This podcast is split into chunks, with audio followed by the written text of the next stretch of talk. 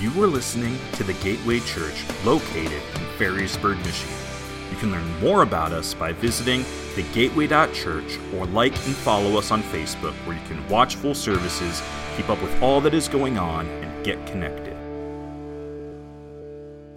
Pastor Sean uh, mentioned, and, and uh, even Pastor Bobby already mentioned, and Uh, Pastor Jamie's already mentioned, uh, this is an important week ahead of us. Uh, today is Palm Sunday. Uh, this is the day when Jesus rode into Jerusalem uh, that we celebrate, leading up to Easter, the death and resurrection. Easter is the resurrection of Jesus, which we will celebrate next week. And uh, it's interesting in the Bible. Uh, this past week, I read through all four Gospels, and uh, uh, when I read from the triumph, the triumphant entry, which is Palm Sunday, to the end of the each Gospel, there is a lot of week. Or there's a lot of uh, writing in each of the Gospels around each of uh, uh, this Holy Week. Uh, and today is the start of Holy Week in that way. In Matthew, the triumphant entry is in Matthew twenty-one, and it goes all the way to chapter twenty-eight. That's like a third of the book almost. Uh, Mark is chapter eleven, and then to chapter sixteen. Luke is uh, chapter nineteen, and it goes to twenty-four, and then John chapter twelve, all the way to twenty-one, almost probably fifty or sixty percent, or no, forty, forty percent or so. I'm not doing math in my head. That is probably not a good idea, but I did write those down. And the reason I'm saying that is because where there's a lot in that last week of Jesus's life. And I've got an assignment for every single one of us, is to take a chapter. You don't have to read all four Gospels, but I want you to read one of the Gospels from the triumphant entry, which is Palm Sunday, which we're going to read in one of those uh, here in just a minute, through the end of the Gospel. And what it's going to do, it's going to prepare our hearts for Easter next week. So, come on, how many are with me? You, would, you add it to your list of uh, what you're going to do. You'll read, find where the triumphant entry is, and read to the end of that Gospel. And you might want to do all four, be an overachiever, and that would be great. But um, the, the Holy Week, as you may have guessed, will end with the death and the resurrection of Jesus. And really, from today through this week, it's the high point of Jesus' ministry, right? It's kind of the culmination. People are praising. The crowd is ready for a takeover. They want to take over Rome, that Rome has been uh, so oppressive. People are anticipating. They're like, man, our lives are going to be better now because Jesus is here. And within this Holy Week, as you read it this week, I want you to pay attention to the humanity of Jesus. He's sad. He gets mad. He's laughing. He's crying. He's debating. He's praying. He's teaching. He's washing his disciples' feet. He's demonstrating the love that he has. There's highs and lows. We see a scene at the temple, which we'll talk about in a second here. He predicts the fall of Jerusalem. He's at the Last Supper, the betrayal of Judas, the trials, the denial of Peter, and then ultimately the death and the resurrection. Holy Week. It's, it's an incredible read, and I want to encourage you to do that. And, and what I also want you to notice about Jesus is that he is steady. It, it's like none of this has taken him by surprise. We see his humanity. I love it. What a week. Church, the birth of Jesus was so that there would be the death of Jesus and ultimately the resurrection, planned from the foundation of the world, from the very beginning of time. Um, I, you know, how many of you have ever, uh, or how many can remember when your kids were young? Or you can imagine, like you got a little baby, you put them in their in their uh, high chair. How many know when you plan to feed a baby, you are prepared for the worst, right? You cover things up. You make sure that you got lots of room, that nothing important is around, because you know it's going to be a real mess.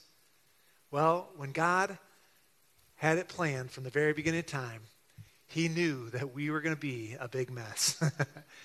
And he prepared, And part of that preparation was sending Jesus so he could die, live and die for us. But let's not get ahead of ourselves. That's Easter next week. Let's talk about Palm Sunday, the triumphant ent- uh, entry uh, where Jesus comes. And let's turn in our Bibles to Luke chapter nineteen.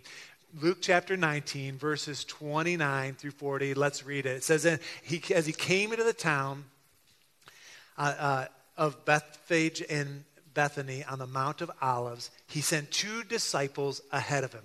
Go into the village over there, he told them, and as you enter, you will see a young donkey tied there where th- that no one has ever ridden. Untie it and bring it here. If anyone asks, why are you untying that colt? Just say, the Lord needs it. Everybody say that with me. The Lord needs it. So they went on and they found the colt, just as Jesus had said. And sure enough, as they were untying it, the owner asked them, why are you untying that colt? And the disciples simply replied, say it with me, the Lord needs it. So they brought the colt to Jesus. They threw their garment over it and for him to ride on. Now, this is kind of a wacky story. Saying a donkey for Jesus to ride on? If you fast forward two thousand years to today, you think, okay, what kind of vehicle would represent a donkey? To me, it's got to be a Toyota Prius. How many are with me? Sorry, Pastor Bobby. The point is, not impressive.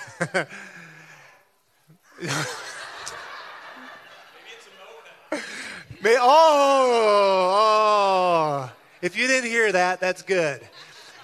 Pastor Bobby said, maybe it was a moped, a scooter. Yeah, all right, okay, all right. All right, let's get back to the scripture. It says, as he rode along on the donkey, the crowds spread out their garments on the road. You're saying, what? What is going on here?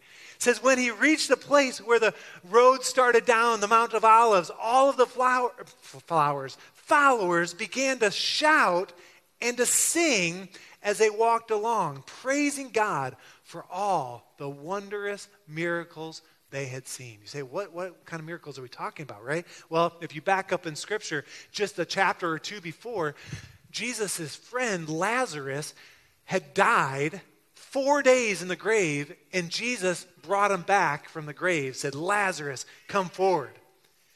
And they are celebrating that plus other miracles that Jesus had done.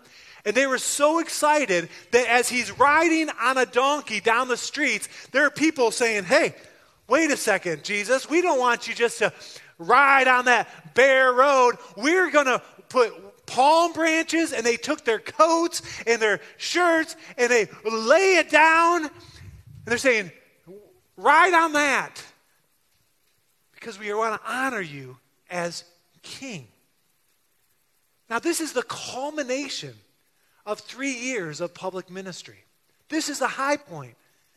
And what's happening in this story is that Jesus is allowing the point to be made that his time had now come. Before this, he would heal somebody and say, hey, don't tell anybody. He would touch somebody or he would do a miracle and they'd be like, hey, let's keep that quiet. Let's not post that on Facebook, right? Keep it quiet for now. But now, Jesus wants to go viral. He's making his move. Now, Jesus is drawing attention to himself intentionally because his time had come. And depending on what version you read, the next verse says, Hosanna, or praise God, or save now. In this version, uh, in the New Living Translation, it says, blessing on the King who comes in the name of the Lord.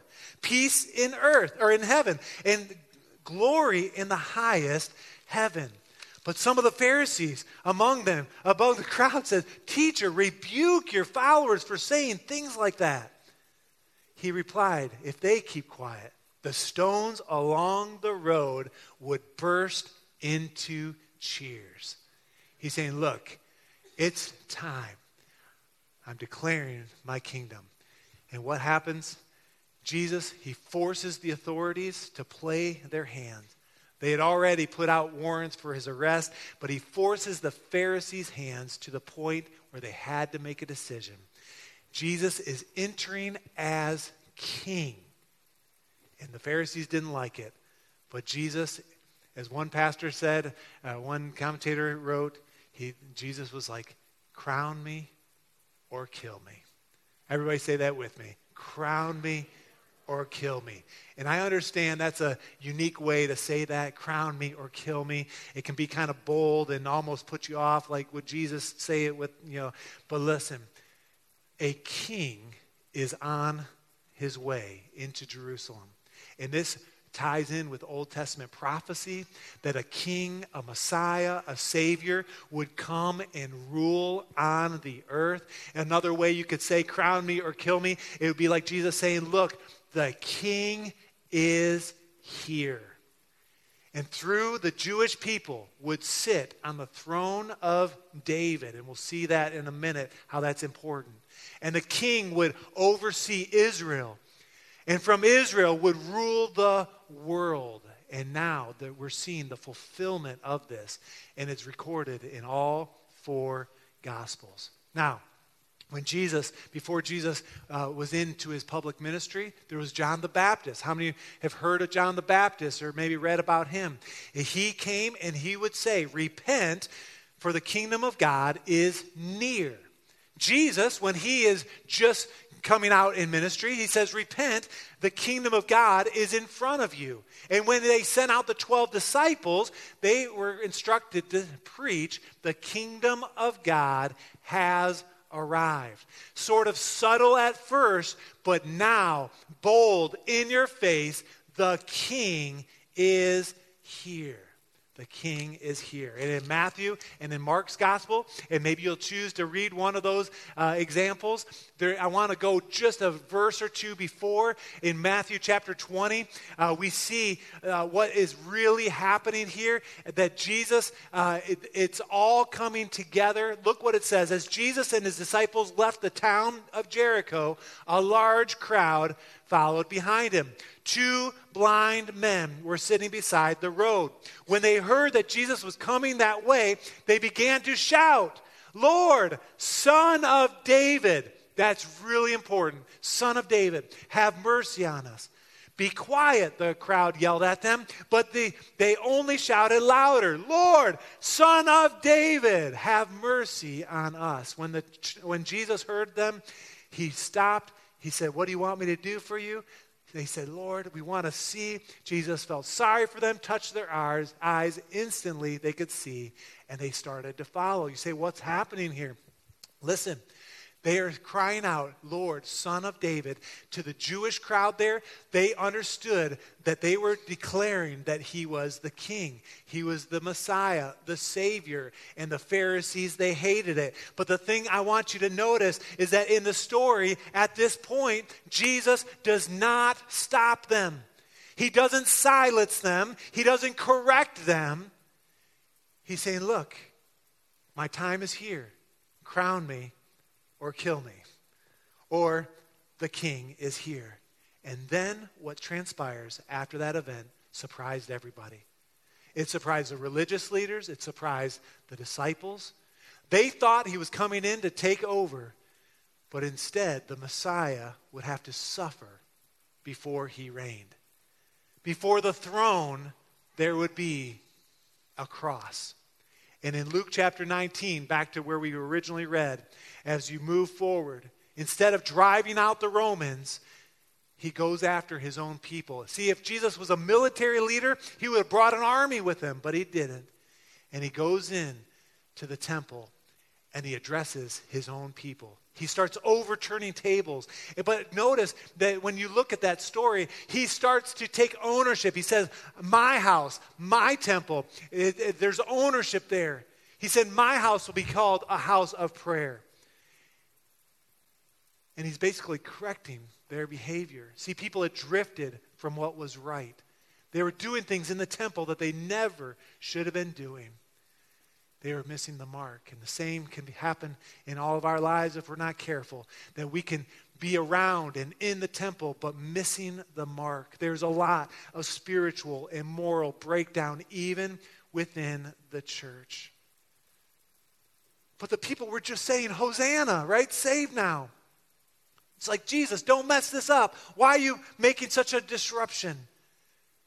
They were just putting palm branches down. And yes, Jesus was there to save them. He is our Savior. He's the sal- salvation. He's the one that provides forgiveness. Jesus wants to be your Savior.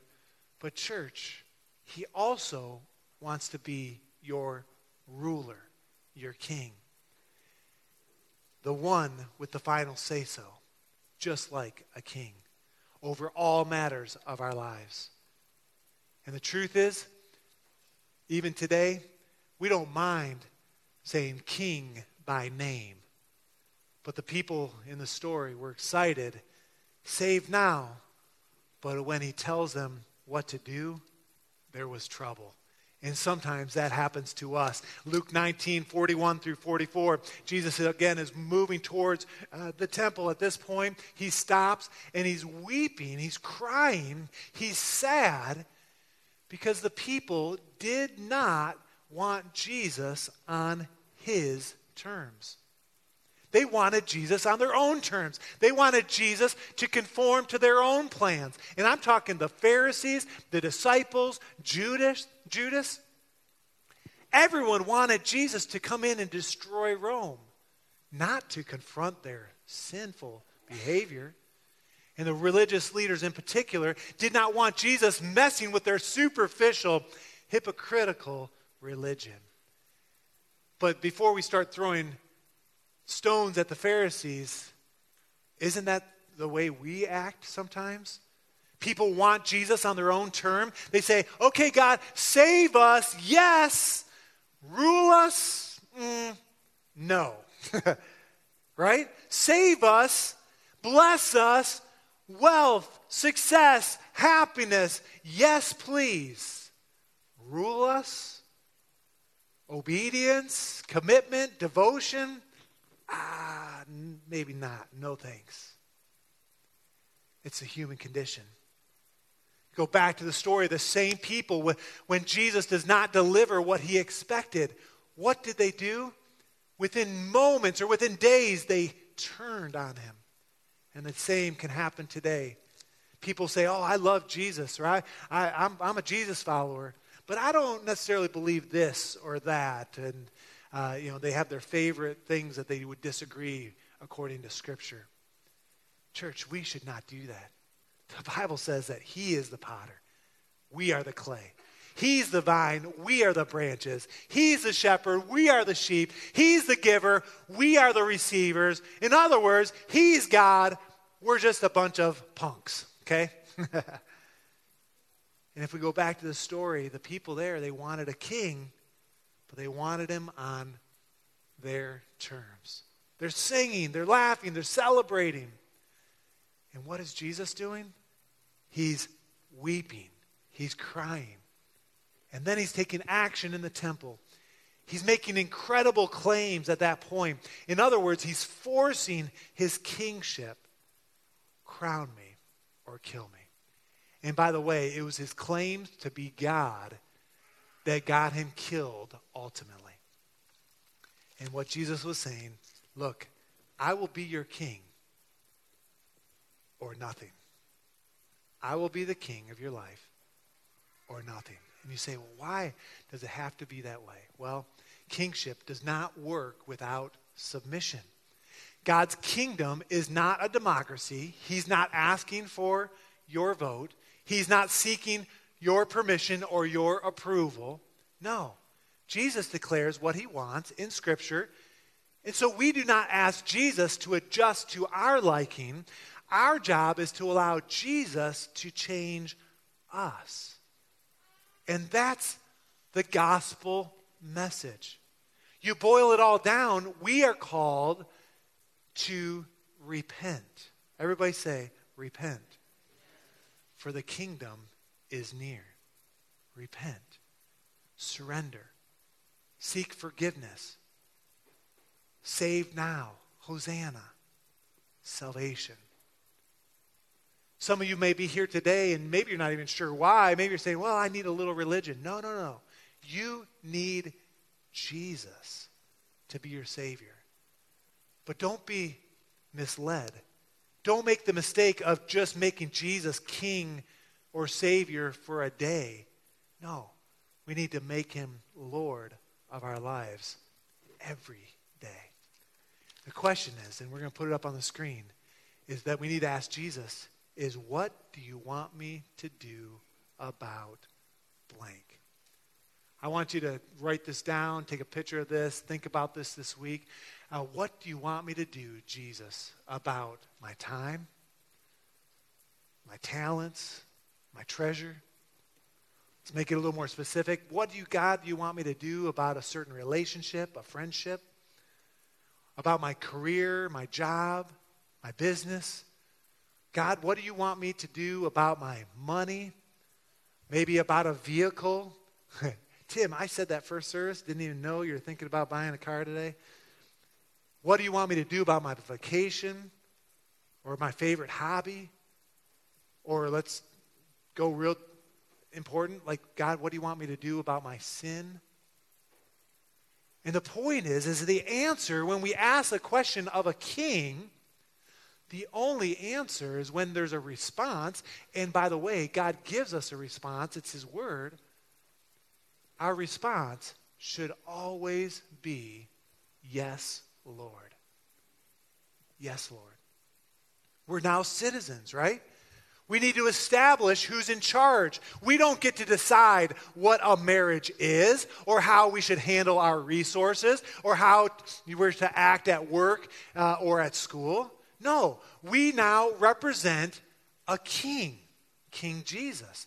And if we don't allow Jesus to speak into our lives, into every area of our lives, and if we don't say yes, Lord, we are in essence declaring we are our own king. And that's dangerous.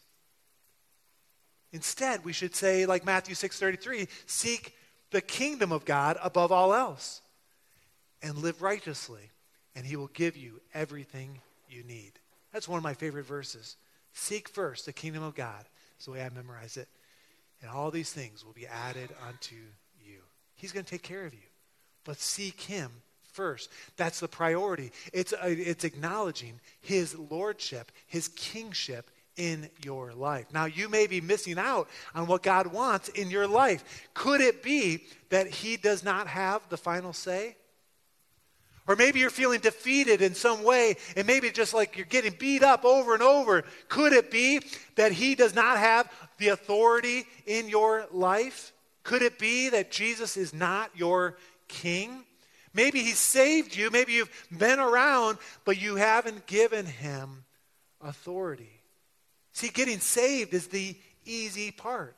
And yes, we're grateful that God saves, right? He's our Savior. He gives us eternal life. But then, it doesn't make all of our problems disappear. You say, well, why do I struggle so long? Why does it take so long for this or for that? Or why uh, why can't I get by my struggles or get over the hump? Or why can't I get past the pain? Could it be that Jesus is not in charge? There's areas in your life that you are holding on to.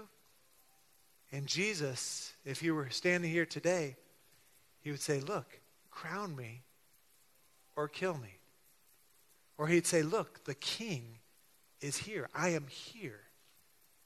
Now, the Pharisees in the story, they were not willing to live within God's kingdom or Jesus' rule. And what did they do? They killed him.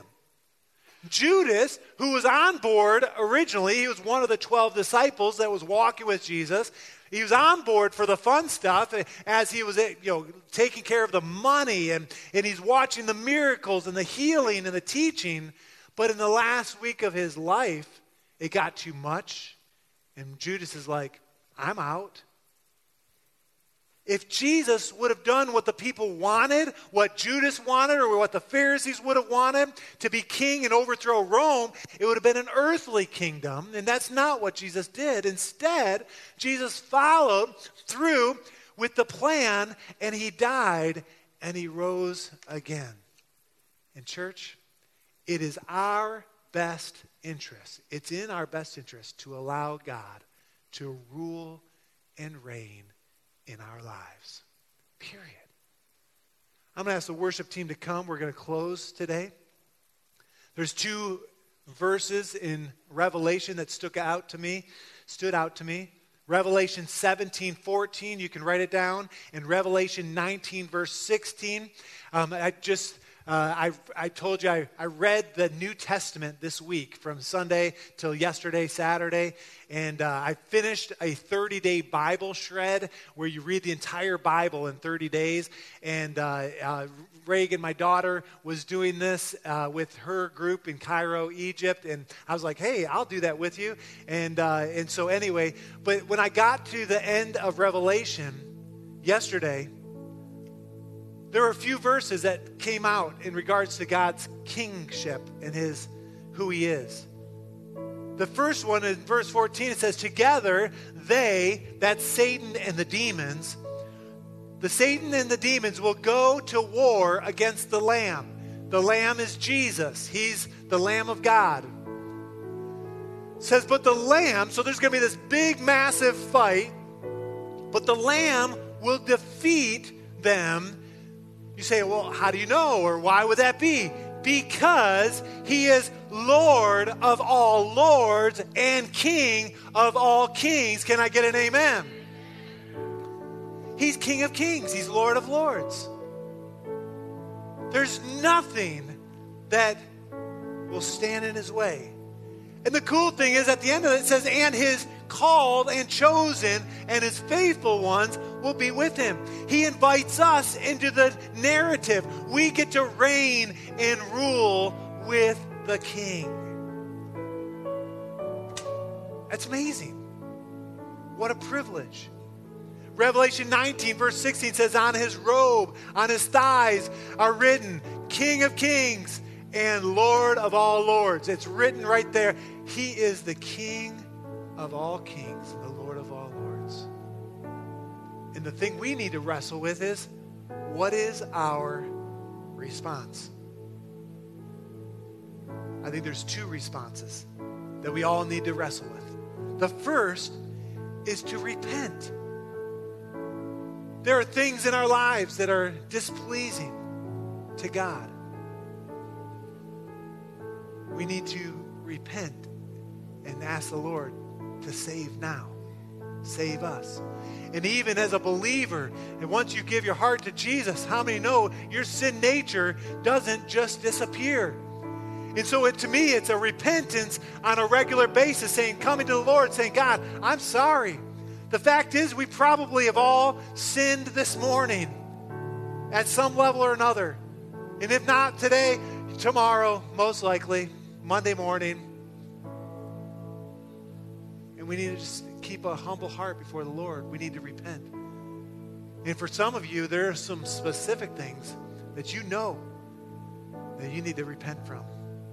And for some, it might be your first time saying, hey, I need a Savior.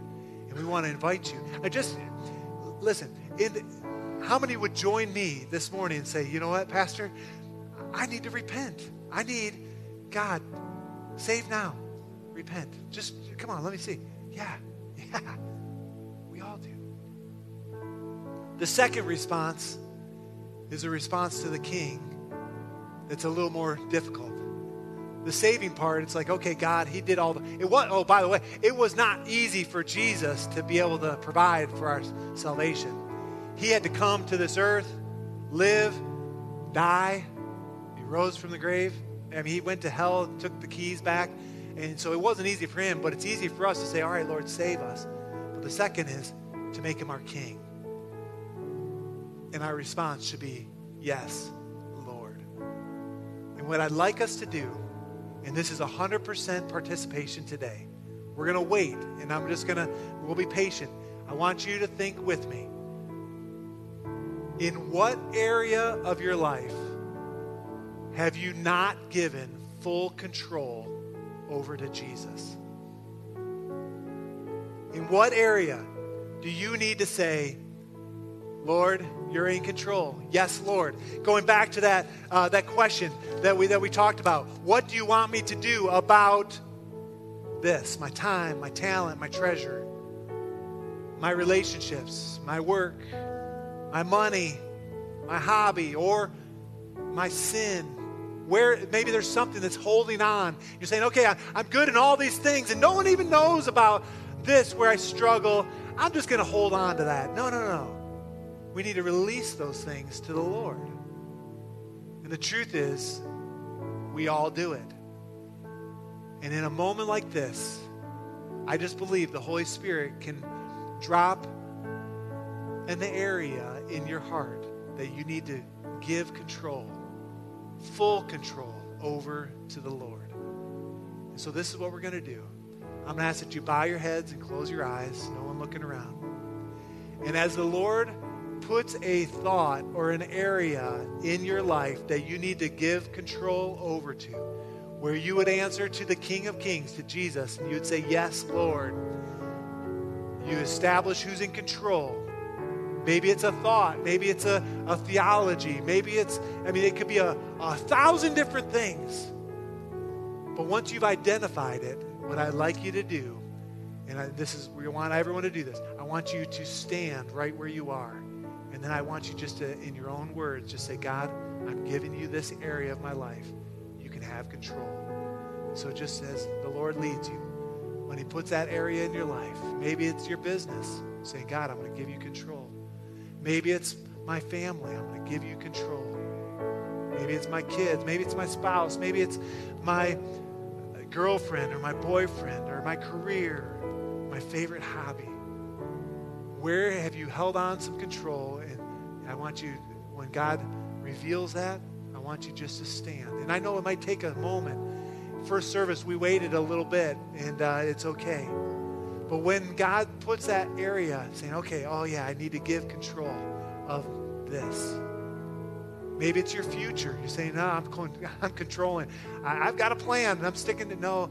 You need to give that control to the Lord. Our answer should be yes, Lord. Yes, Lord. Matthew six thirty-three, seek his kingdom above all else. Live righteously, and he will give you everything you need. Father, I pray that you just be with us. Strengthen us. We give control. Forgive us, and help us to live under your authority. Amen. Amen. We're going to sing one more song this morning, and it's called uh, Reckless Love. And And what I love about this passage today and, and, and even this song is uh, there's this idea of kingdom, an earthly kingdom, and, and God's kingdom is almost what you would call an upside-down kingdom, that he does things differently than we would expect um, here, than, um, that the way of the kingdom is different than earthly kingdom. Sorry, your microphone messed me up. um, so I, I always like to think of a king who brought peace through bloodshed. And when you think of that, and you think of the kings of this world, you think of war, you think of all these things, destruction, you think of the way they leverage power, and then you think of how Jesus brought us peace, that he is the King of Kings, he's the Lord of Lords, who brought us peace. And instead of shedding others' blood, instead of leveraging power on the world, he humbled himself and took the form of a servant, and died a death that we deserved by shedding his own blood on the cross for our sins. And it's it's different than the way we would expect. And so maybe you're here and you're thinking, man, I, I know what I should lay down, but why should I lay it down? And maybe you're tr- uh, struggling to trust God's goodness, or you're struggling to trust that he can do it, or that he's able or capable. But the way of this of the kingdom is different than the way of this world. That the world says to hold on, to take control, to leverage power. But the way of the cross is to take up our cross and follow after our Lord. So let's just take a moment And we're going to sing this song, Reckless Love. And it's not about how God is reckless. It's about how the way he loves, the way he gives, the way he sacrifices seems reckless in the eyes of the world. But when we give up, when we surrender, when we lay down our life and follow after him, then he can do more than, than, than we could ever do on our own. And so let's just take a moment and just close our eyes one more time. Just think of that thing, and maybe you need to raise your hands as a way of surrender. Maybe you need to hold your hands out as though you're giving it to God. But let's just posture our bodies to mimic the posture of our hearts of how we need to surrender this morning to him as we sing this song together. Lord Jesus, we just thank you for your love. That even though we were sinners, even when we were battling against you in our own flesh, going our own path, our own way, Lord, we thank you that you died for us. Lord, help us to just wrap our minds around that. That we waged war against you in our sinful nature, going our own path. And yet you died. You laid yourself down for sinners like us, Lord. We thank you. Lord, and I pray for anyone here who's struggling, that maybe they believe in you. Maybe you've been their Savior, Lord. But help us to make you Lord of our lives. That you are the King of Kings and the Lord of Lords, and you reign over all. So why shouldn't you reign in our hearts?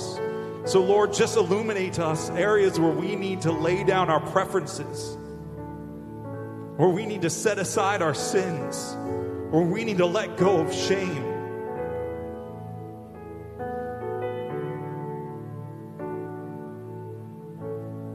Lord, let us only bow down to you. And Lord, we thank you that you have called us your ambassadors, that let our prayers be the same as yours, Jesus, that God's kingdom would come and his will would be done here on earth as it is in heaven. And we know that as we leave this place, that we are leaving as kingdom people, not of this world, but living in this world. And so I pray that we would leave this place being salt and light to a lost, hurting, broken world. That we would take up our crosses to follow after you, serving others.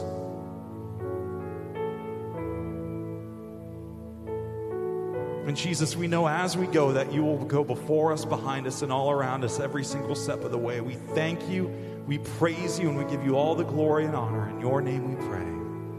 Amen. Amen. Thank you guys so much for worshiping with us today, for being here. We are so excited to see you next week for Easter. We will see you next Sunday. Thank you for listening to this week's message from The Gateway Church.